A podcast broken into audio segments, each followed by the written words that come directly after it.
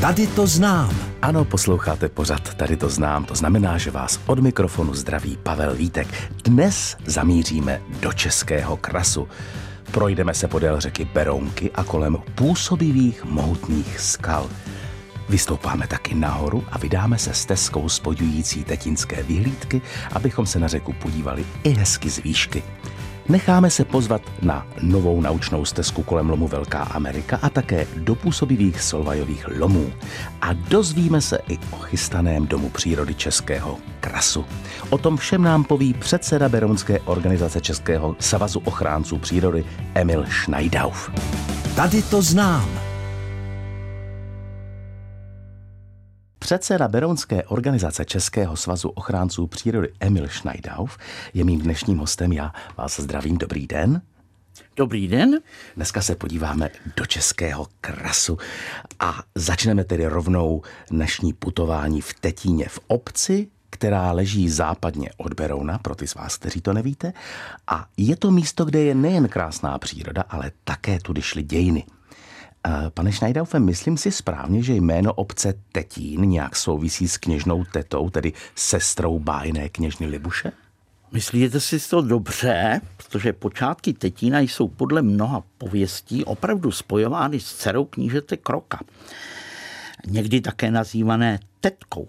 Poprvé se dočteme o tom v Kosmově kronice a zmiňuje to později i kronikář Václav Hájek z Libočán, který zde v 16. století přímo na Tetíně pobýval.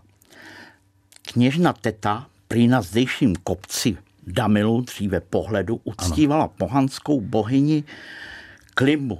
Ale co je na pověstech pravda, to nevíme. Nevíme samozřejmě. V každém případě je archeologicky prokázáno to, že se zde nacházelo v 9. století slovanské hradiště o velikosti asi 10 hektarů. A našli bychom tam dnes nějaké pozůstatky po tom, řekněme, Tetínském hradu? Hmm.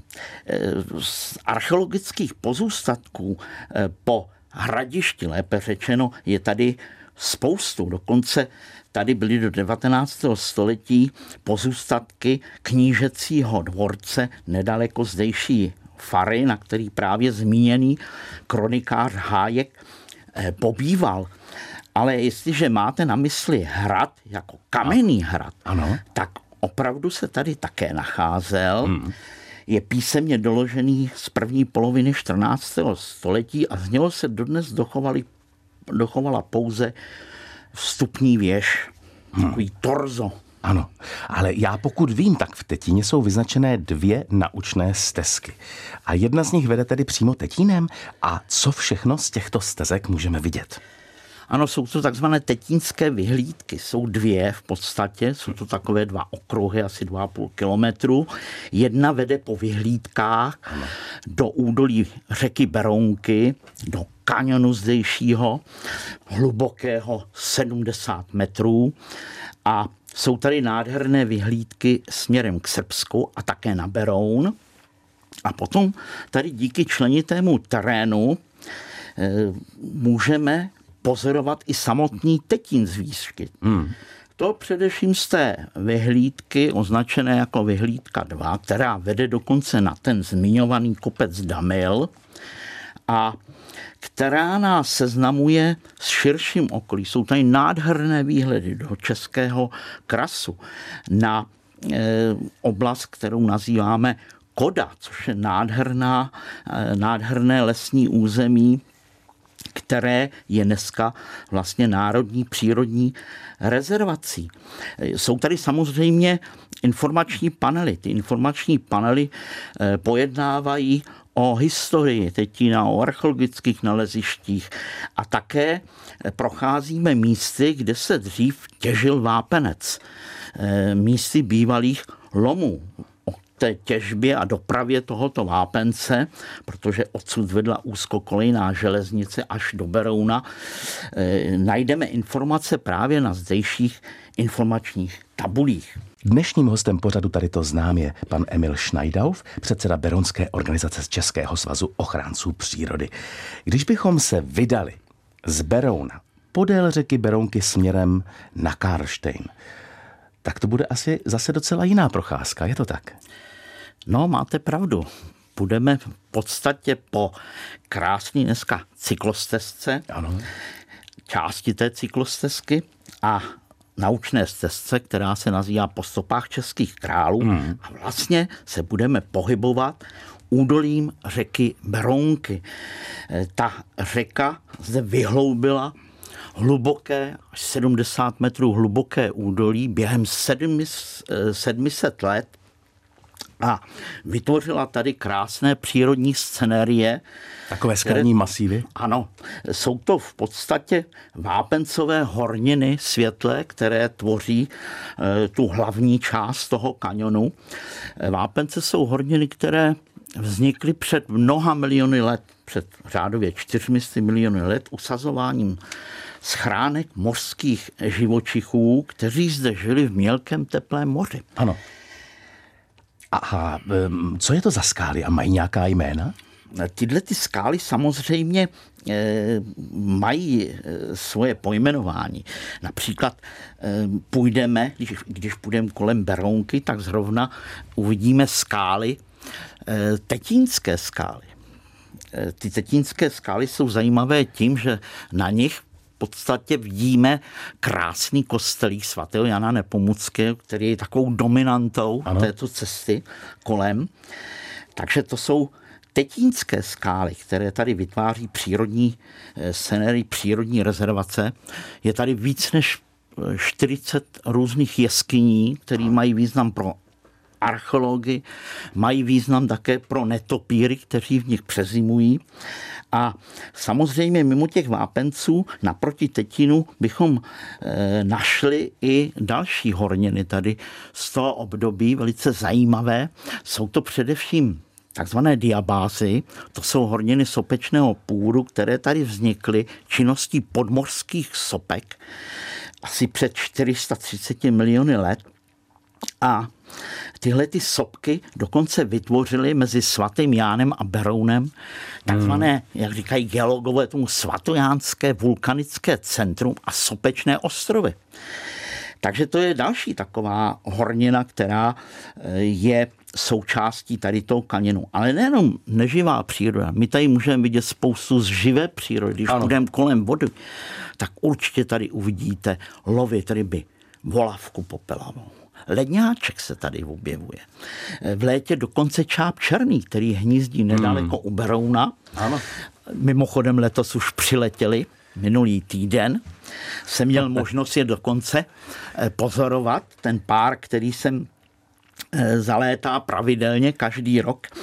A eh, Jinak se tady můžeme setkat i s dalšími pozoruhodnostmi. Například se se ptal na ty názvy skal, tak máme tady třeba takzvaný šanův kout.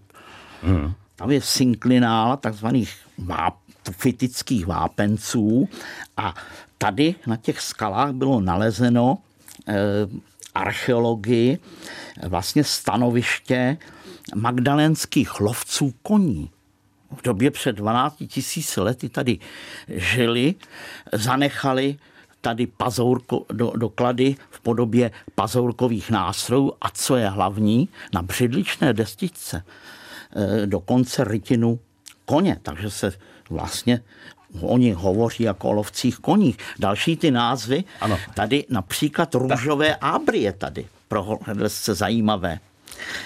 Eh, růžové proto, protože ty vápence tady mají barvu do růžova. Vápence mohou být zbarveny mm. různým způsobem podle příměsí, které obsahují. A prosím vás, a ten Lom Alcazar, to je taková lokalita, která všechny zajímá. Dokonce jsem slyšel, že tam chodí trénovat i horolezci. Ano, je to místo, kde se každý rád zastaví. Totiž do tohoto místa dojedete i na inline bruslích z Berouna přímo, po té cyklostezce. Po té, ano. po té cyklostezce. Jinak je to místo, kde se zastavují často turisté, vodáci, eh, kde horolezci, samozřejmě, dokonce tady cvičná lezecká stěna. Ano pro úplné amatéry a začátečníky, ano. dokonce děti, kteří si tady mohou si můžou zkusit hmm. lézt na skálu. Je to zajímavé místo, nazvané teda v minulosti Trampy, Alkazárem, které je často vyhledávané také filmaři. Eh, možná, že si pamětníci eh, pamatují eh, film Zlatokopové z Arkansasu. Ten byl tady natáčen, já jako kluk jsem se dokonce zúčastnil natáčení tady kdysi v roce 65 možná.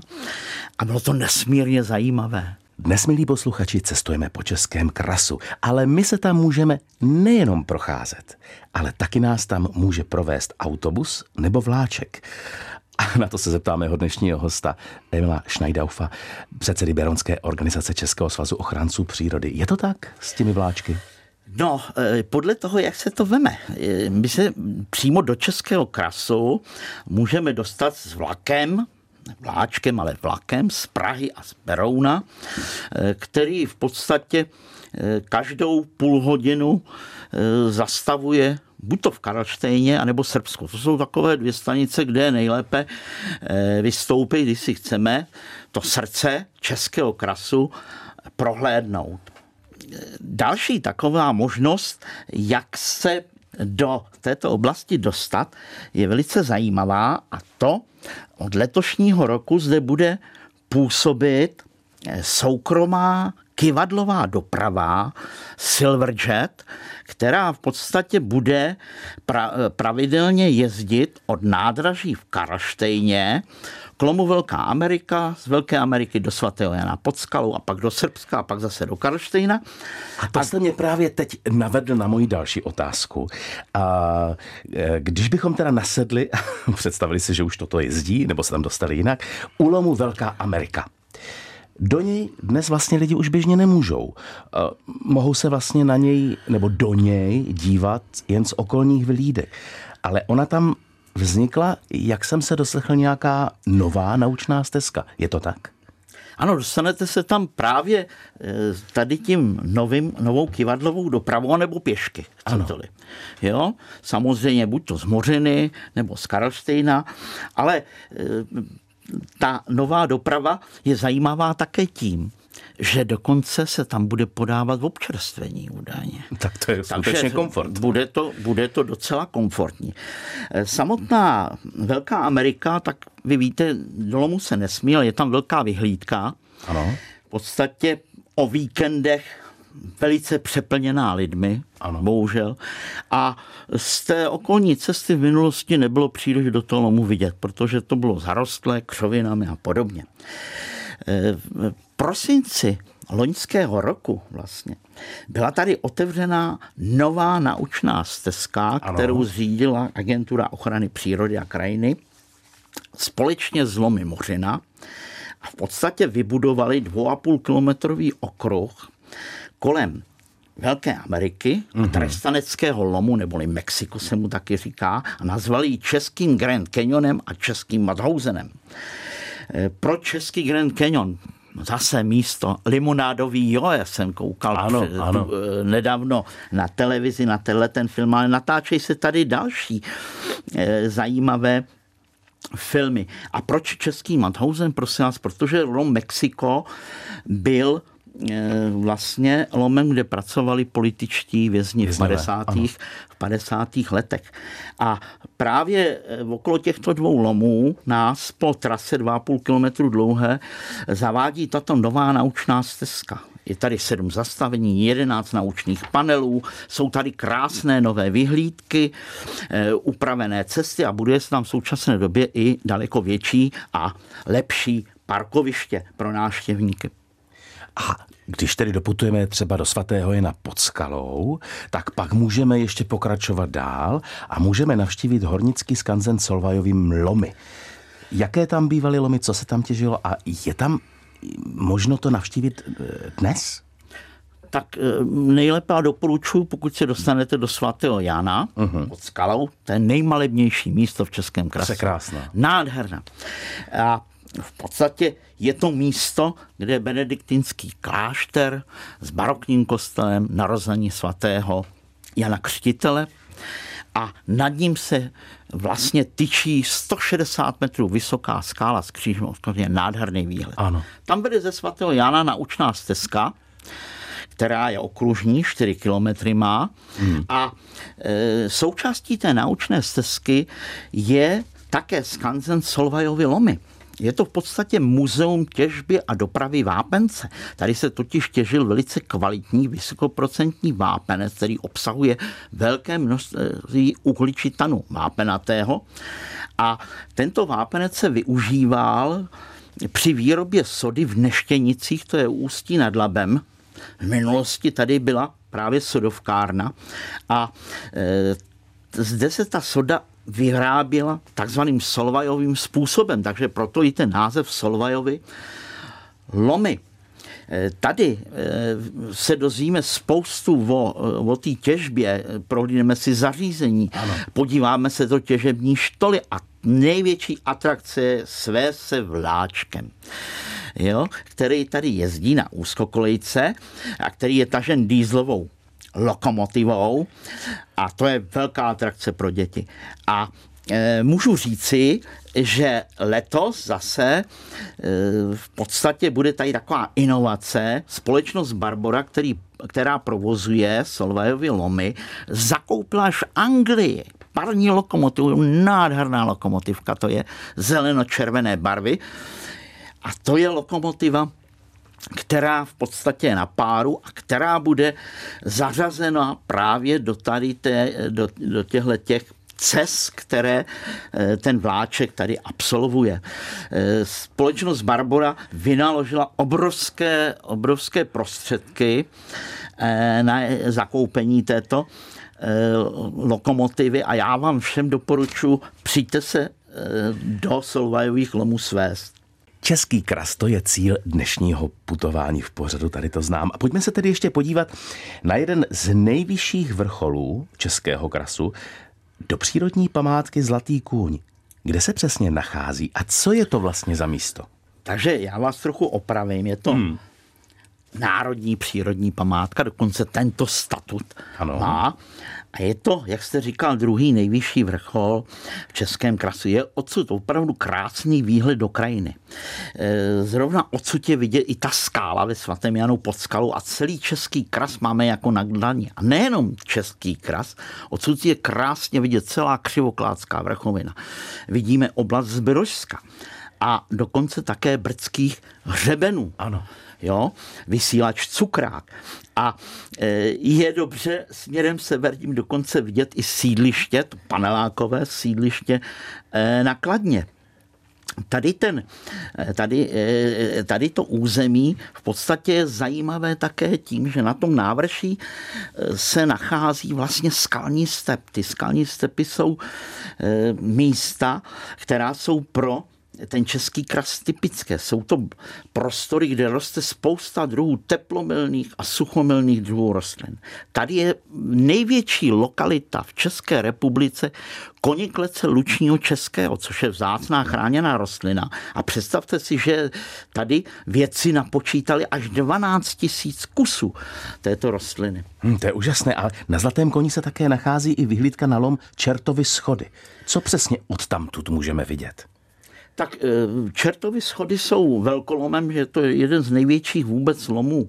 U nás je to jámový lom a těží se tady eh, podobně jako v celé oblasti vápenec a eh, mimo toho lomu tady můžeme vidět v některých částech, protože ten lom je rozdělen na velkolom čertovy schody západ a východ, tak v té západní části můžeme vidět, kde ustává pomalu těžba, že se nám zpátky vrací příroda do, toho opuště, do těch opuštěných míst, kde byl ten lom.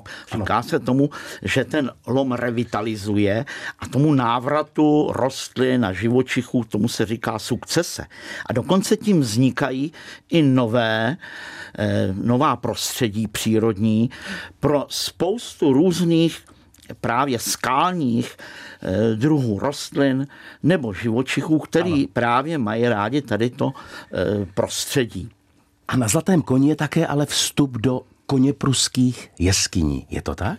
Ano, koněpruské jeskyně jsou největším jeskyním eh, systémem v Čechách, byly objeveny v roce 1950 a my v podstatě můžeme koněpruské jeskyně naštívit. Eh, ty koněpruské jeskyně v podstatě ta prohlídka trvá asi hodinu. Budeme se pohybovat v podzemí ve třech patrech. Je to délka té trasy asi 600 600 metrů. Nicméně, prosím vás, nezapomeňte si, pokud chcete naštívit jeskyně, vzít něco na sebe i v létě, i v tom parném létě, protože tam je stála teplota kolem 11, 11 stupňů. A na Slatém koni v současné době vzniká také dům přírody Českého krasu. Kdyby měl být otevřený? tak eh, to máte pravdu, dům přírody tam vzniká a je to v podstatě eh, místo, které nám nějakým způsobem bude vlastně tady představovat celou tu oblast Českého krasu po stránce neživé i živé přírody.